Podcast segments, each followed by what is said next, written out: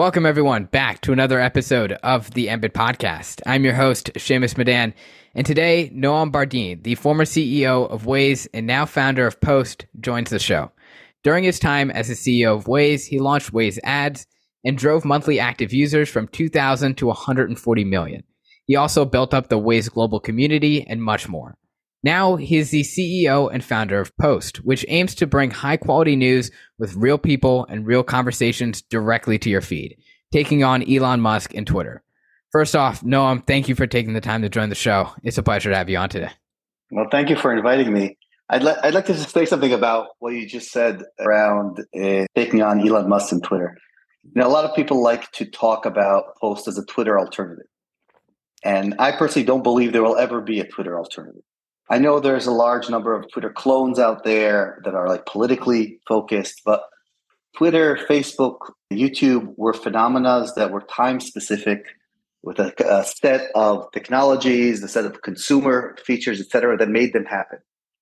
I don't think they'll be replaced, but that doesn't mean that there won't be new a new generation yeah. of social. And I think we're at the beginning of this change to the next generation. The biggest example, of course, is TikTok, right? TikTok is not YouTube, but it's replaced the the usage of YouTube and a lot of the functionality of YouTube with something else. And that's very much how we see posts.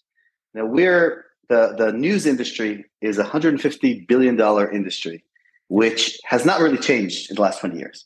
And it's about to change pretty dramatically. And this is where we're part of that change. And so Post is a social platform for news, trying to bring what we've learned from social and solve some of the problems of social. Gotcha. So it's a new social platform for news. That makes total sense. So I think before we dive into post, I first want to start off with you. What is the earliest thing I need to know about you to understand who you are and all that you have accomplished? It's funny. I my father was a computer engineer and my brother's a computer engineer, and I wanted to go a very different way. And I studied economics and political science. I was going to go to the World Bank and save the world and all kinds of other things, and ended up accidentally getting into a tech in Israel in the early 90s. And that kind of led to a world where when we sold Waze to Google, both me and my brother were VPs at Google at the same time. But we each took a very different track. He went computer science, you know, Stanford, et cetera. I went political science and uh, Harvard, et cetera. But we ended up at the same place. Gotcha. Okay. And then now that we get into Post, what is Post and what inspired you to create it? So I've been obsessing about news, misinformation, disinformation for the last, I don't know, eight, nine years. And I believe we have two really big problems in the world today. First is global warming, and I wish I was a chemical engineer or something that had that, that could help there. And the second is authoritarianism. And I look at them as kind of the hardware and the software problem. Uh, global warming, climate change really is the hardware problem. Will we be able to live here? Authoritarianism is about will it be worth living here? And frankly, I don't know if living in Russia is worth living. You know, we're living in Iran, you know, in these oppressive regimes. And we've seen this wave of authoritarianism sweep across democracies all over the world, right? And it's Brazil, it's the Philippines, it's Israel, it's the US. And there are a lot of different reasons for that. But I believe that part of that really is access to information, access to news, our civil discourse online, and the ease of manipulating a, a lot of the online discourse that foreign actors have, have chosen. And so that's what drove me to to I, I just I couldn't not do something in the space. Uh, I consume most of my news from social uh, channels, or used to, and found that that experience that consumers have proven to want, but is really lacking.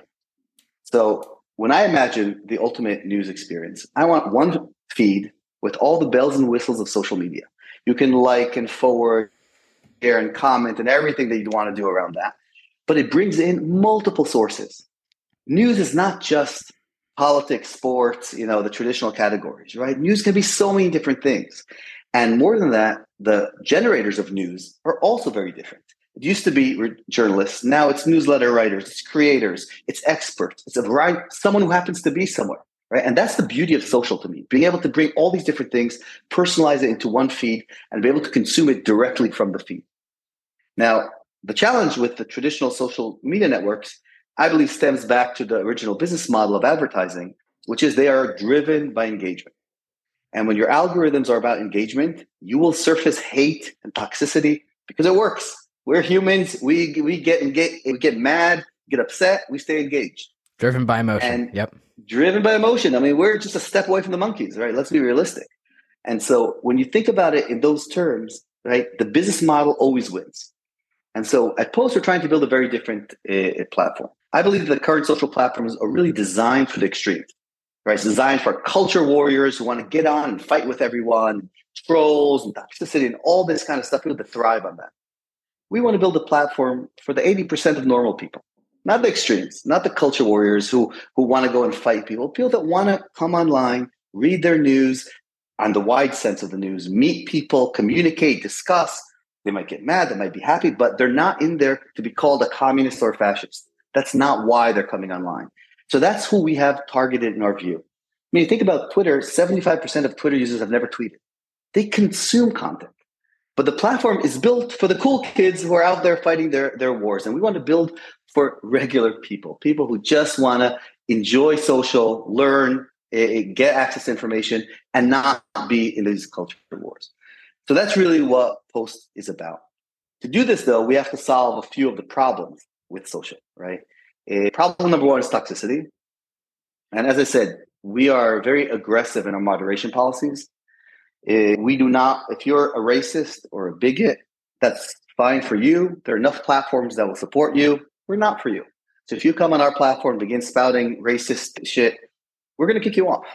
And uh, we have a, a, model that with different levels, and you know people get moved up and down. We can we can discuss that. But at the essence, we don't want those people on the platform. We've seen it all. We've seen Russian trolls, bot farms, and we've seen trolls come on the platform. People that are just here to mess with people. Well, we don't want you here. So that's one thing, toxicity. Second is the business model. Today, social media and publishers and creators are at odds on the business model. Social media wants you to stay on their platform doom scrolling. And if you click on an ad, on a, on a piece of content, you go to someone else's website and they lose the ad views. And so they don't really care whether or not the publishers are successful. I believe publishers are very important, eh, news publishers and creators and journalists. I don't believe that my views heavily researched on TikTok are the same as a journalist in an editorialized environment with years of reputation. It's just not the same, and we shouldn't treat it the same. So we want to create a place where both content and, and, and publishers and creators can live and, and make money together with consumers. And I think what consumers want is to consume within the feed. You know, today you get someone shares an article with you. You click on it, you go to a website, you get hit with 500 different email capture forms and a paywall. You wanted to read the article. I'm not going to subscribe to this site for now for $20 a month when I just want to read the article. And so to solve all of this, we've created a micropayments network, which is built on points, very similar to Twitch. Right. So when you join the platform, you immediately have a digital wallet. It's immediately pre-funded with 50 points. And every creator can set a price or ask for tips or any other model for their content. And we've taken out the friction. So you can pay one cent or three cents. You know, think about you're going to read an article, someone wants five cents for it. Are you not going to pay five cents for the article? What's five cents? But five cents is a $50 CPM. So when you begin thinking differently from the traditional world of ads and subscription, right, into micropayments, lots of new business models evolve. We've seen uh, publishers get tipped by the consumers, you know, large publishers, brand names, because people appreciate things. And I think that there's a new generation of people who grew up on gaming networks that are used to these ideas of being able to tip people and be able to, to purchase things with very small transactions. And so those are two big changes we're bringing, and we believe those will make a fundamental change to how social is handled. You mentioned that model of toxicity. You know, early stages of a company like Twitter, I know you guys aren't trying to compare yourself to Twitter, but in the early stages, there was a high quality of network and engagement. But as it scaled, it, it just kept on degrading. LinkedIn is actually one of the few platforms that has been able to keep that high quality engagement. Just because if you're going to post something that's bad, you don't want to destroy your reputation. When I've spoken to VCs and founders, this is something they all realize. How do you think you can keep up with that high quality network and engagement at scale? So there's a variety of things. By the way, not everything has been built out. So we're talking about where we want to get to, right? Yep. But when we think about verification, we're not thinking about a blue check mark. Yes, a blue check mark signifies that you're verified. But in our case, we want your real name to be attached to your profile. So you can decide not to be verified, and then you're anonymous. But if you are verified, and we hope that all our users will be verified, obviously it's free, but we want all users to be verified with their real names. And that's what you see on LinkedIn as well. When you operate under your real name, you act differently than you do when you're acting anonymously. So that's one level. Second level is we don't believe that everyone should get the same reach as everyone else. And so we have a system in place with different levels of access that, that really goes to how far your content is distributed. And basically, things you do, whether positive or negative things, impact your score and have this reputation score in the background. And so if you if your content is liked and you're followed, people share your content, etc., your score goes up. If you are blocked and muted, and if you have a flagged, etc., your content eh, reputation score goes down. And these are long cycles to build up the reputation score. And so, you know, once you've spent the time building it up, you definitely don't want to destroy it by acting like an asshole or something, right? And so we want to, these tools will help do that. But, but it has to go both ways. So if someone flags your content and it goes up to a reviewer and the reviewer says, hey, this is not a Nazi movie, this is a Disney movie, your reputation score gets dinged as the person that flagged it. So within this kind of a system, we believe we can go really far, and we want to make it much more of a community-based approach at the end, similar to Wikipedia or Waze. I mean, the things I found at Waze that I'm bringing over to Post is there is no limit to what a community will do.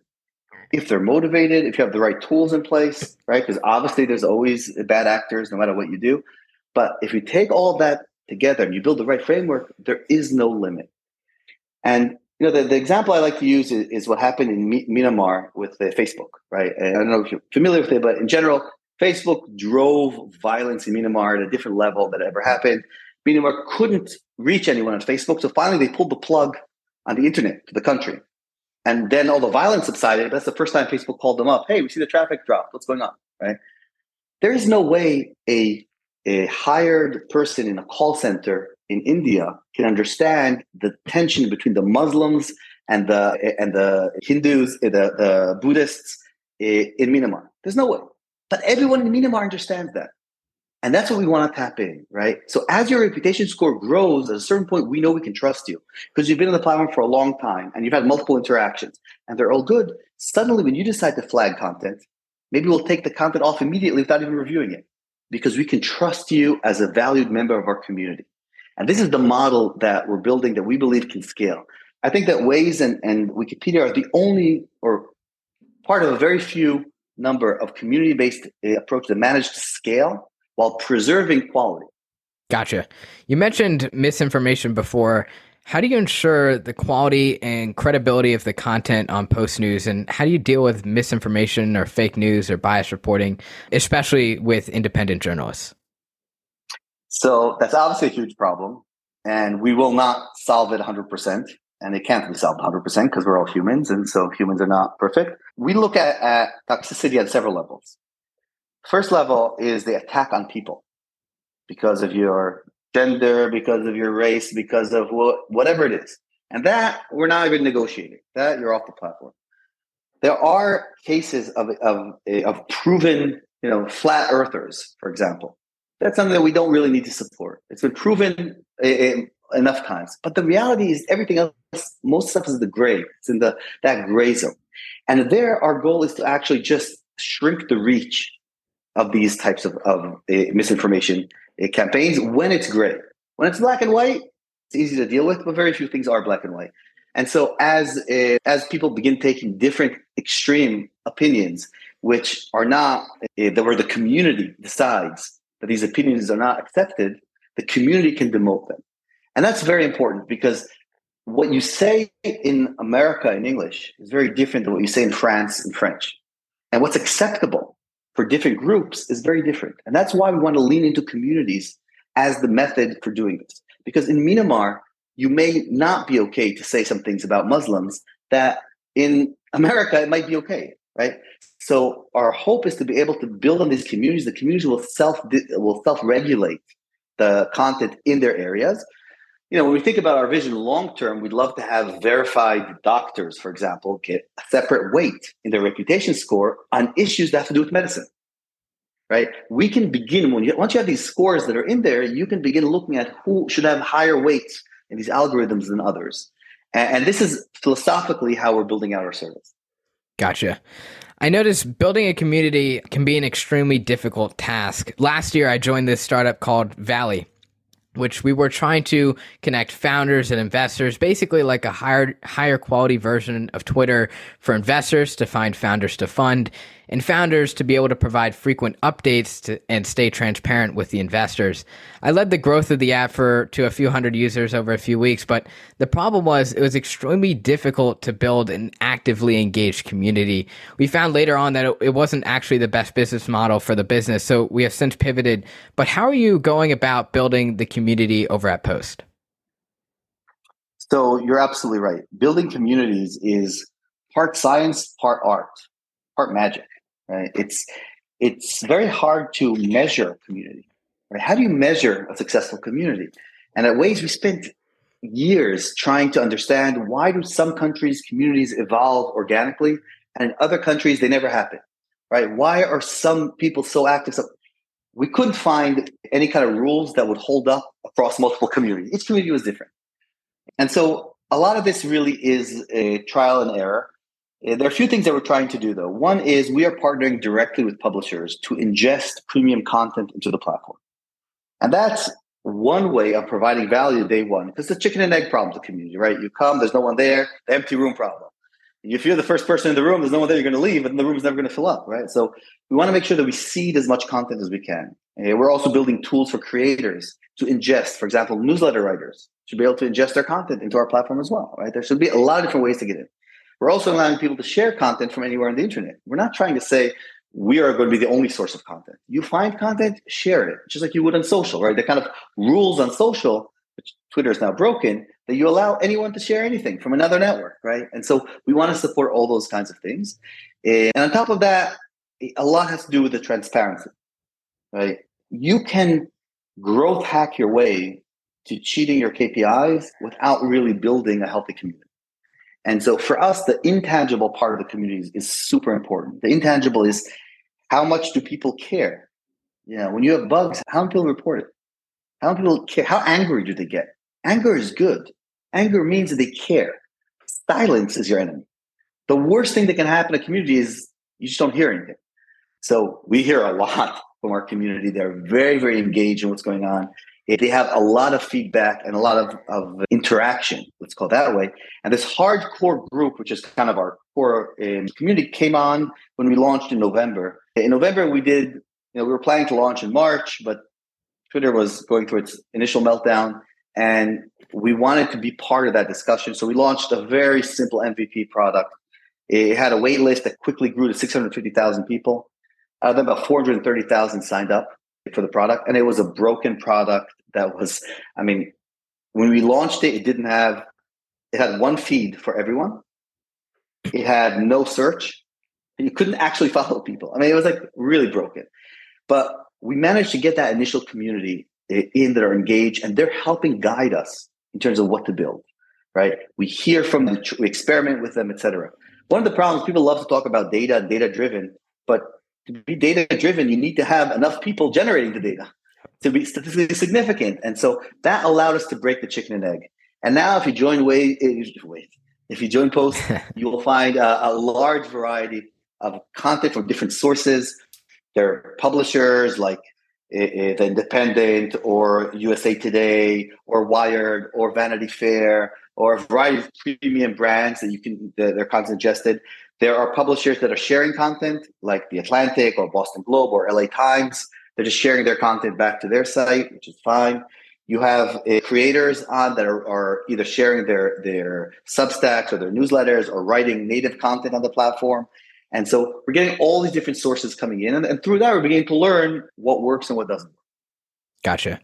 I was reading some studies before this conversation, and I found one that was particularly interesting. So there was this group of researchers that took a stratified sample of around 212 students from a private university who used social media.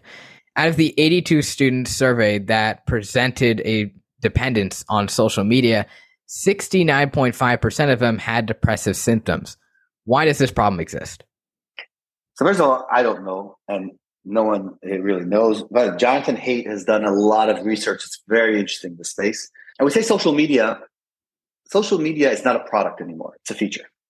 You know, when when we started out when, when uh, Waze, there was this wave of mobile first companies. That was like a unique thing to be able to have your app work on mobile, right? Or there were location companies, right? Today, location is a fl- feature. It's an API on another platform, right? It used to be companies. I think social is the same. I think Facebook is the last kind of pure social media company, which is an index of people connecting to each other. Because today with mobile phones, you don't need it anymore. And so social as its own has changed. There are obviously Instagram has a very, very big impact on youth, specifically girls, by the way, and teenage girls. And we see a huge increase in depression, self harm, et cetera, happening as soon as Instagram began and mobile began, right? Much less on boys, by the way, which also interesting. Another interesting study I, I read by Jonathan Haidt is that conservative girls were impacted less than liberal girls. So we're just learning how all these things interact in us. In general, I personally believe that the more real a platform is, the healthier it is. And if you have real people with their real names sharing information and and and getting rid of the toxic side, it's a very different story than having these Photoshop auto-tuned images where everyone's having a wonderful time except you. Right. And everyone thinks that of everyone else. Right. And so I think it's a it, saying social is a big statement. I think Instagram specifically, and by the way, TikTok as well, uh, have a very uh, negative effect on on kids. We're learning what it is. I don't think we know exactly uh, what it is, but we definitely know there's a strong link there. Yep. And I want to take a step back before we wrap it up. You built Waze with just $38 million. How do you think founders can take advantage of maximizing every dollar? Because I feel in today's landscape, raising money is very idolized, but really it shouldn't be. And it may not always be a good thing depending on your business. I feel like what should be idolized is how far you could get with as little as you need. The problem with that is it can be hard to measure and it's hard to brag about. So, but what do you think about that? So it's funny because just this morning I was having this conversation with someone. I think one of the ills of our industry is this focus on fundraising. And that's because it's lazy reporting. You know, it's easy, it's a number, people get excited about it. But it drives a whole mentality, a mentality of which in the last, I guess, 10 years has gone crazy. You know, since 2008, money became free. And so free money created all kinds of issues. And, and the thing that can kill a startup more than anything is raising too much money. And so it's very, very important, I think, as an industry, that we move away from the money you raise or the valuation. You know, when, when we sold Waze, a unicorn was a company that sold for a billion dollars eh, or more, or a company that went public at a billion dollars or more. But the industry changed that to unicorn being something that raised money at a billion dollars raising money a billion dollars, you can raise one dollar a billion dollars, and you're now valued at a billion dollars, right? It's it's it's the wrong metric. It sends the wrong message. Founders were fighting for billion dollar valuations, not understanding what it meant for their preferences and everything else. Because investors, you know, have been around the block, and you want a billion dollars, sure, but here's some some fine print on the other side of it, which actually changes everything this radical focus on it. I was a big skeptic of all the SPACs, and I had these huge arguments with, with founders telling them, you're going to destroy your company by going public.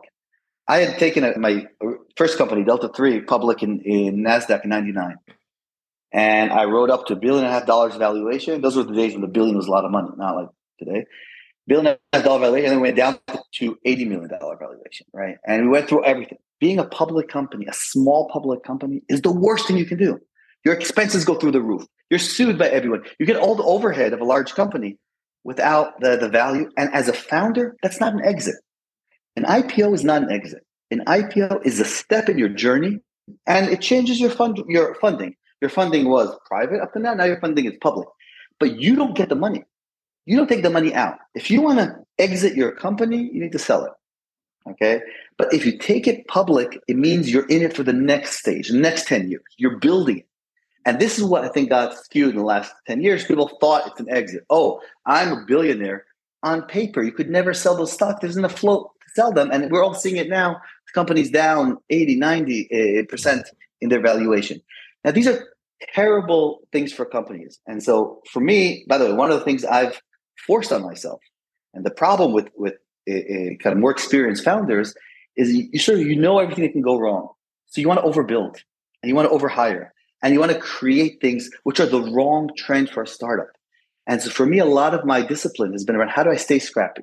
How do I keep focused on the user and on the product, right? How do I not spend until I have product market fit? And, and, and these kinds of things are super important and money clouds all that. And the worst thing that happens with money is you begin buying your metrics.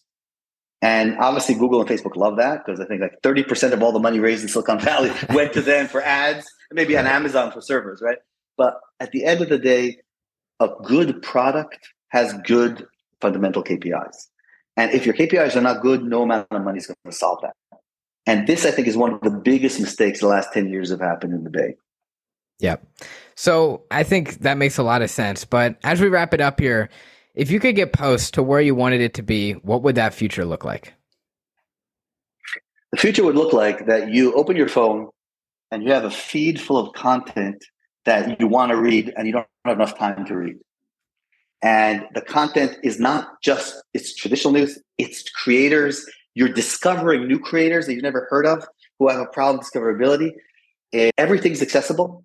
So you decide what you want to consume, but everything's accessible. Some of it's free, some of it costs a few cents, some of them's asking for a tip, some of them pay whatever you want, right? All different models, but you get it. You do not have to go jumping around between ads and getting all this kind of paywalls and everything in there. And you can have a conversation that is productive. And you can spend 20 minutes and go away. You don't have to spend five hours doom scrolling. That's really the vision of where we want to get to. And you walk away feeling smarter rather than feeling depressed. So that is the vision of Post. Yeah, that sounds super fascinating. Can't wait to see what what happens with Post. It's one of the reasons why I built the podcast, right? We see too many times in the media where they're just a bunch of clickbait headlines, but you know, get real conversations with real people and bring that into the next generation. That was the amazing thing in the beginning of Twitter, right? That you could jump on board and meet these people and find yourself in an argument with an expert and an economist and like everyone having those conversations. That's the magic that's been lost on social media. And that's really what we want to bring back. Yeah, I agree. All right, everyone. Well, that wraps it up for today's episode. Thank you, Noam, for taking the time to join the show. I appreciate it. Thank you very much.